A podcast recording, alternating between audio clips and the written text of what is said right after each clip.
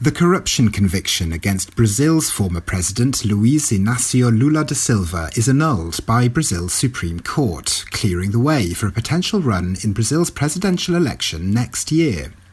How will the host cities for future Summer Olympic Games be chosen following the recent announcement by the International Olympic Committee that the Australian city of Brisbane is its preferred contender for the event in 2032? And as the UK continues to digest the allegations made by Harry and Meghan, the Duke and Duchess of Sussex, during their interview with Oprah Winfrey, which was broadcast in Britain last night, we'll assess the art of crafting the perfect interview question. Monocle's editors and correspondents are here to discuss those stories today, here on the late edition on Monocle 24. Hello there, and a very warm welcome to you to the late edition here on Monocle 24. It is Tuesday, the 9th of March, and I'm Thomas Lewis. And joining us today to discuss some of the day's big news stories from around the world are Ed Stocker, Monocle's Europe editor at large, and Daniel Bach, the host of The Entrepreneurs here on Monocle 24. Daniel, Ed, great to have you both with us on a Tuesday once again. Uh, there's obviously one big story which we'll touch on in our own way a little later, uh, going going around today. Uh, but I wonder what sort of setting the news agendas for you in your various parts of the world today. Daniel, let's start with you. Yeah, obviously, uh, one story dominating the uh, front pages here uh, for the last two days, of course, because we got the review of the, the big interview when it aired on Sunday night. Uh, and then uh, when everyone watched it over in Britain here, uh, it has just reverberated across the country. Really incredible. Looking forward to digging into that. Um, Lots on the radar here. We of course have been following uh, things in Brazil, uh, which is which is a massive story, and uh, also following uh, the fallout uh, from the uh, slow vaccine rollout in uh, in Europe, we're looking forward to digging into Germany specifically tomorrow uh, on the Globalist, uh, something our news editor Chris Cermak has been writing uh, a little bit about. Uh, that's something we've been following closely, and of course is uh, of interest to to all of us and to our listeners as well, Tomas. And Ed, how about you? How's the week shaping up for you there in Milan? Yeah, I mean, a lot's been happening here.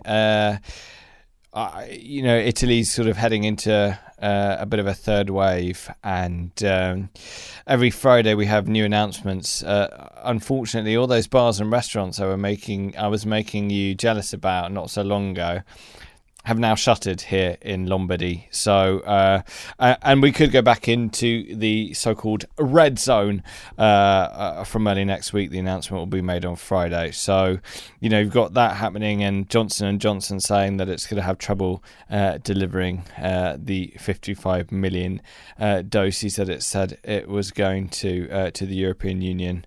That announcement today. So, all quite coronavirus related, I'm afraid. But there are there are plenty of other things to discuss, including including a certain royal interview, which of course we'll be coming on to later in the show, Tom.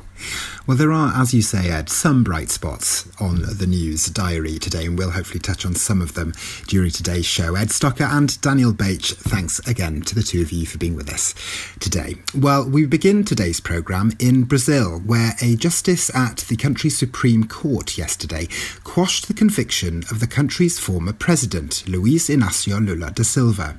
Lula was convicted in 2018 for his part in a vast financial kickback operation. He was released from prison in 2019, but given that his conviction effectively stripped him of his political rights, he was unable to stand for political office. Until now, that is. Monocle 24's Fernando Augusto Pacheco told the briefing today how Lula's seemingly inevitable candidacy now in next year's presidential election will shake up Brazilian politics. I think it might be an, quite an ugly election next year because, you know, as you know, very divisive Bolsonaro and Lula, which perhaps a little bit less divisive, but still nevertheless a divisive figure it's going to be very difficult to have a third candidate, a more centrist one that will capture the hearts of Brazilians. Brazil is a continental country. It's not that easy to have suddenly kind of a new candidate that will manage to get votes from the south to the north of the country. It'll be very hard to avoid the kind of the Bolsonaro versus Lula battle. Fernando Augusto Pacheco there, speaking to us on the briefing a little earlier today. Um, Ed, to begin with you, you were our correspondent in Latin America for, for several years. How dramatic a development is this, this quashing of, of Lula's conviction by the Supreme Court yesterday? How dramatic is it in your view? Highly dramatic because this has uh, been a dramatic story from the very beginning, uh, from his sort of working uh, class upbringing to sort of battling the odds and becoming president. He, you know, he was so uh, popular in Brazil uh, during office. Um, I mean, he, this is someone who you know lost the little finger on his left hand uh, in an accident while working as a press operator in an automobile parts factory. He he had the sort of this story of rags to uh, you know I would say riches, but really getting to the highest echelons of political power in Brazil. And then, uh, you know, this massive fall f- from grace. But despite the fact that he was convicted, like you say, Tom, in 2018, he remained hugely popular. Before he was disqualified for running in uh, the election uh, of 2018, he was the front runner. Um, ahead of uh, Jair Bolsonaro, who of course went on to win. Um, it will be interesting to see what happens. I mean, this is not saying that he's not guilty. This is uh, basically uh, the charges, three charges have been annulled against him, uh, saying that the court in Curitiba, which is in uh, the south of Brazil, basically uh, w- wasn't co- competent to, to deliver uh, those charges. Um, the allegations against him were part of this big probe uh, which uh, has affected many uh, leaders in Brazil, um, including Dilma Rousseff, um, called Car Wash. And basically, the Supreme Court has said that uh, it's, it's basically been difficult to prove that um, uh, the, the rulings against him were linked to the state oil producer Petrobras, which was being investigated as part of this car wash. So it's in a way it's a, a, a bit of a technicality. Uh, the allegations against him were over receiving uh, gifts and, and, bribes. Essentially, uh, the main one of this was a seaside apartment. So, although he, this has been annulled now, and that does clear the pathway for him to run in next year's uh, presidential election, at the same time, we could also see uh, him facing charges elsewhere. The, the capital, Brasilia, could choose to take up some of the allegations made against him. The point being that he should not have been tried for those allegations as part of Car Wash, this big uh, probe. That's essentially what it is. Um, as Fernando was saying, it will be a fascinating and dramatic um, 2022 if he does run, if he's if his sort of political uh, future. Uh, pathway, if you like, is is allowed to continue if he doesn't have more legal complications. Um, it would really uh, cement the polarization of Brazil, already a pretty divided country. Jair Bolsonaro, uh, as you know, has said some uh, pretty damning things about the homosexual community. He's been a bit of an apologist for uh, the military junta uh, in the past that you know the dictatorship that ruled Brazil at one point. Um, he has been something of a, a, COVID skeptic, to say the least, and he, of course, uh, did get it and, and overcame it fairly easily, which uh, you may argue uh, played in his favour. But you know, Brazilians, and a big reason why he won the election in the first place was that Brazilians are tired of of crime uh, and corruption, and he, he, he seemed to offer some solutions. Um, obviously, it was a big lurch to the right, him winning. And the interesting question will be that if if Lula and him go head to head, if he seeks re-election and Lula uh, seeks to win the presidency again, it'll be interesting to see how much Brazil has changed. Has uh, you know has it simply lurched more to the right, and this is something that will at least last in the short to medium term? Or are uh, some of those, even perhaps some of those voters who voted for Bolsonaro, willing to sort of go to the other side? They're, neither of these candidates are centrist, but anyway, you know, Lula is on the left and Bolsonaro is on the right. Uh, Lula still such a charismatic figure as, as I said before, and you'd think uh, that he would have a very high chance of winning the election if he were able uh, to to put himself forward. Well, next here on the late edition, we're turning our attention to the Summer Olympic Games.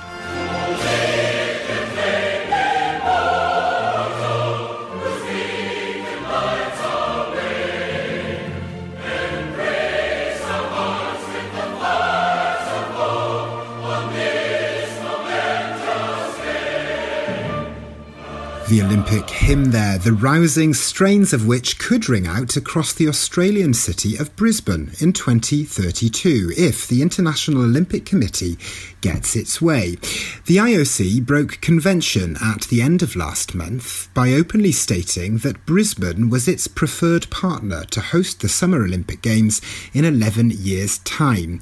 The other candidate cities, including Budapest and a joint bid by the two Korean capitals, Seoul and Pyongyang, were left somewhat confounded by the IOC's support for Australia's bid for the 2032 Summer Games. Uh, Daniel, to start with you, your home city, Calgary, which famously hosted the Winter Games in 1988, uh, but it withdrew its bid to host the same event for 2026 after a public um, outcry and campaign uh, to withdraw Calgary from the running.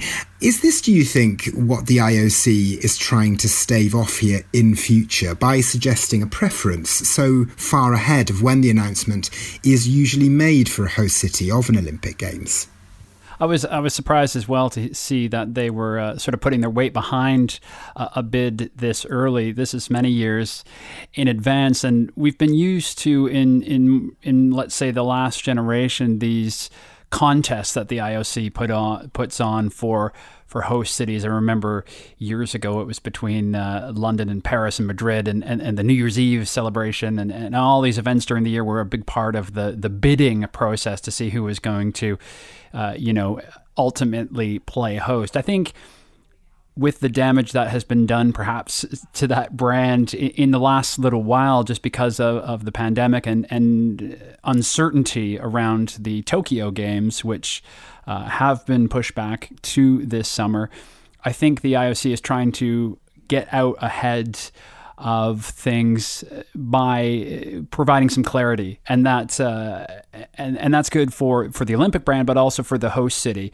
Uh, people want to see what the the vision of the games is going to be and what the impact will be, which is a huge part of it. The other thing is that to put on a, a Summer Olympics, particularly, is is a massive undertaking and uh, the visual spectacle for people right around the world and the, the production value is is immense and unimaginable.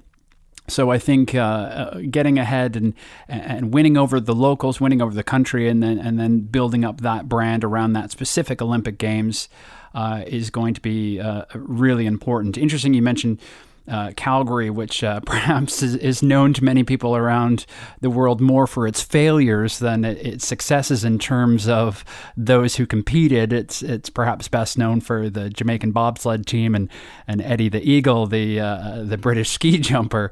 Uh, but I did a little piece, interestingly, for the Urbanist recently, just talking about legacy. I found it quite interesting that uh, in a public vote that Calgary's so uh, quickly uh, and overwhelmingly rejected a, a, bid going forward. And I think that had a lot to do with the failure of, of the city and the IOC to really sell a vision um, to the city because uh, when it was put to Calgarians, it, it was sort of framed in, in, in how expensive it was going to be, and people at the end of the day are thinking about uh, you know how much tax they're going to pay. And my argument was in a piece I did for, for, for Tall Stories was that perhaps Calgarians fe- felt that they had already reaped the benefits of a previous Olympics in, in the legacy and in many of the great venues that Calgarians can use every day there, um, from the Olympic uh, uh, speed skating track to, to the ski hills and, and all that, which is uh, an incredible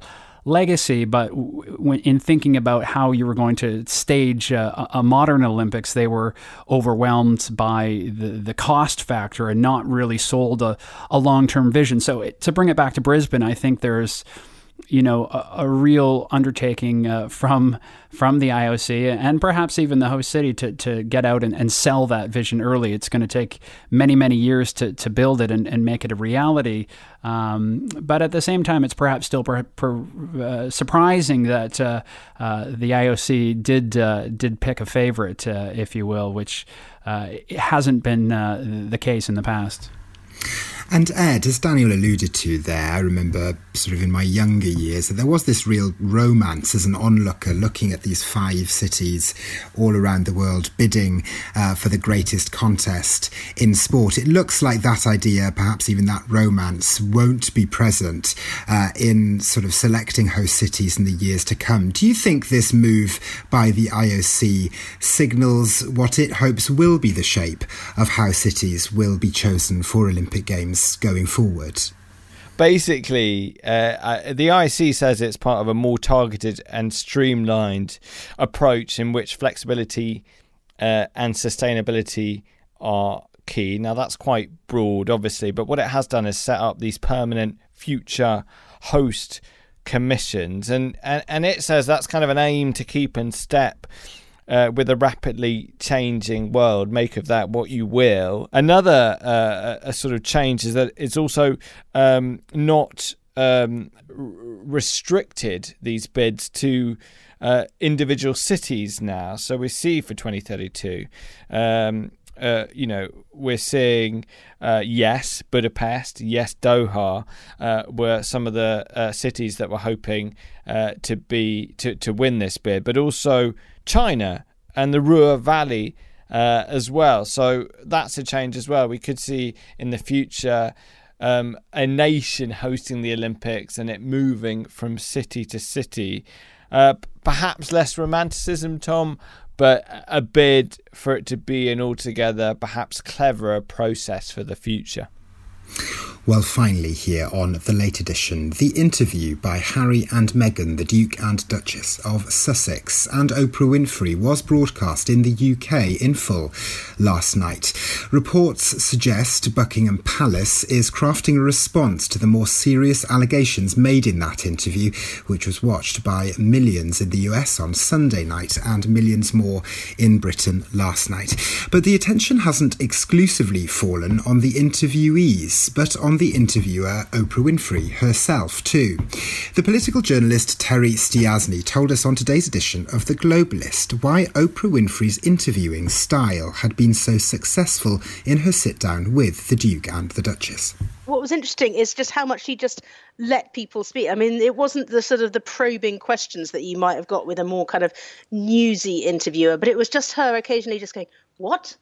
And then just letting them talk a bit more and then occasionally repeating the same question again and going what? and just inviting them to sort of open up. So she probably got a lot more out of them than somebody who'd gone in with you know very sort of hard questioning and very specific questions about what happened. It was just her look of sort of absolute astonishment at the things that she was being told and and you know just gradually drawing them out more and more. I think it was quite interesting Terry Stiasny there on Oprah Winfrey's interviewing style. Ed, to begin with you, how effective do you think that style was, as Terry Stiasny characterised it there, not being too hard or too soft and letting the, the interviewees sort of just speak for themselves in many ways? How tricky do you think that is to achieve when you are sitting down in front of an interviewee from your own experience to maintain that balance while you're in an interview setting?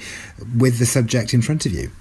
Yeah, I mean, I'll admit I'm I'm not quite on the same level as Oprah Winfrey. not yet, you know, not yet. I mean, much as I think, you know, I've done some good interviews for Monocle. Not not quite. I mean, a couple of things I'd say. Uh, first of all, I, I I would mildly disagree uh, uh, with that clip, uh, only in the sense that I think she is very probing. I just think that there's an efficacy uh, with the amount of words she uses. She's very eloquent. She gets to the point. She can ask a, a, pretty direct question in a concise way, and, and and she's direct but without being aggressive. So uh, you see it especially in the UK. I'd say like I feel that uh, every sort of news interviewer uh, in the UK has to interrupt, has to not let someone finish has to sort of bug someone into answering.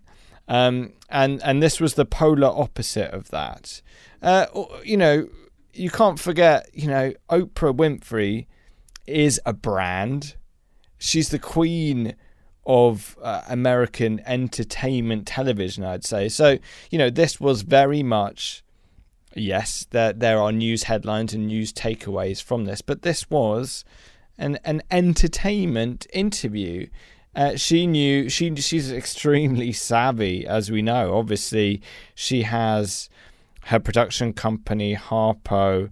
She, uh, you know, she uh, she used to be have her own TV show that ended back in 2011. She's she had her own TV network that is now being mostly sold to Discovery. So she's very savvy. She sold this interview to, uh, for CBS for a reported uh, seven million uh, do, uh, dollars, and and it was you know in many ways uh, pretty cho- choreographed when we sort of switched from one interviewee Meghan on her own to two to going to a chicken coop. Uh, and sort of feeding chickens and being dressed more casually. And, you know, we know also that Oprah and the couple are friends. Don't forget that Oprah Winfrey was at their wedding. So you'd imagine that they're pretty relaxed together, uh, and that also helps. But yes, she is very good at being empathetic as well. Uh, she asks the right questions without going too far, and uh, and and and they seem relaxed and be able to open up to her. Uh, I've only seen certain uh, clips and read quite a lot about it. I haven't sat down and watched the whole thing. Um, I, I'm sort of debating whether I need to or want to, but I'll, I'll leave that discussion for off air.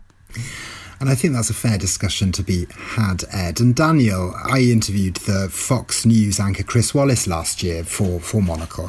And I asked him then what he thought made a perfect interview question. He's interviewed the whole gamut of, of people in the US over his long career. And he said that you have to be clear and pretty tight in the words that you use when phrasing a question. So you're not letting the interviewee sort of wriggle away from the point you want them to make. The key quality, though, he said, was to listen and to be responsive to the person sitting in front of you rather than being glued to your notepad or whatever you've brought with you in preparation.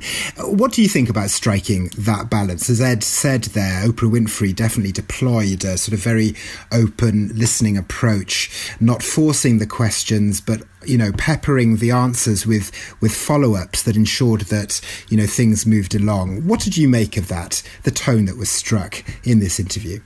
Yeah, I think uh, Ed uh, summarized it nicely in, in saying that Oprah uh, in this interview, as she always does, brings a lot of empathy, and I think that is very impactful.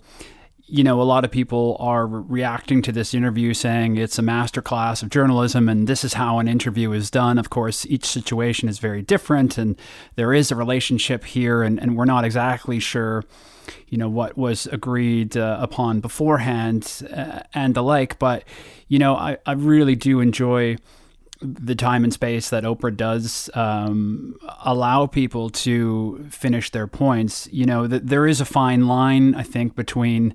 Uh, between grilling people and letting them talk. One of my favorite interviewers is, is one of my former colleagues, um, Tomas, who you'll know, Matt Galloway, and he is praised all the time by by politicians and business leaders and all sorts of people for for having that bit of empathy, but not letting people wriggle away from the questions, as as you put it, and that's very difficult with particularly people that have not only agenda but uh, you know something they're trying to sell. And I'm not sure that was the case, obviously, with the Royals here. But if you think of a politician, they come with their talking points and they're quickly, you know, moving along and trying to to skirt questions. But when you're looking for real a- answers and and real impact you have to allow that time and space and, and, and empathy, I think, in a television interview is a, is a real way to do it. I could never do a television interview because I think there's just so many elements there that you have to get right. I think it's it's a little easier for me in, in the radio studio where it's just you and one other person and, and you're really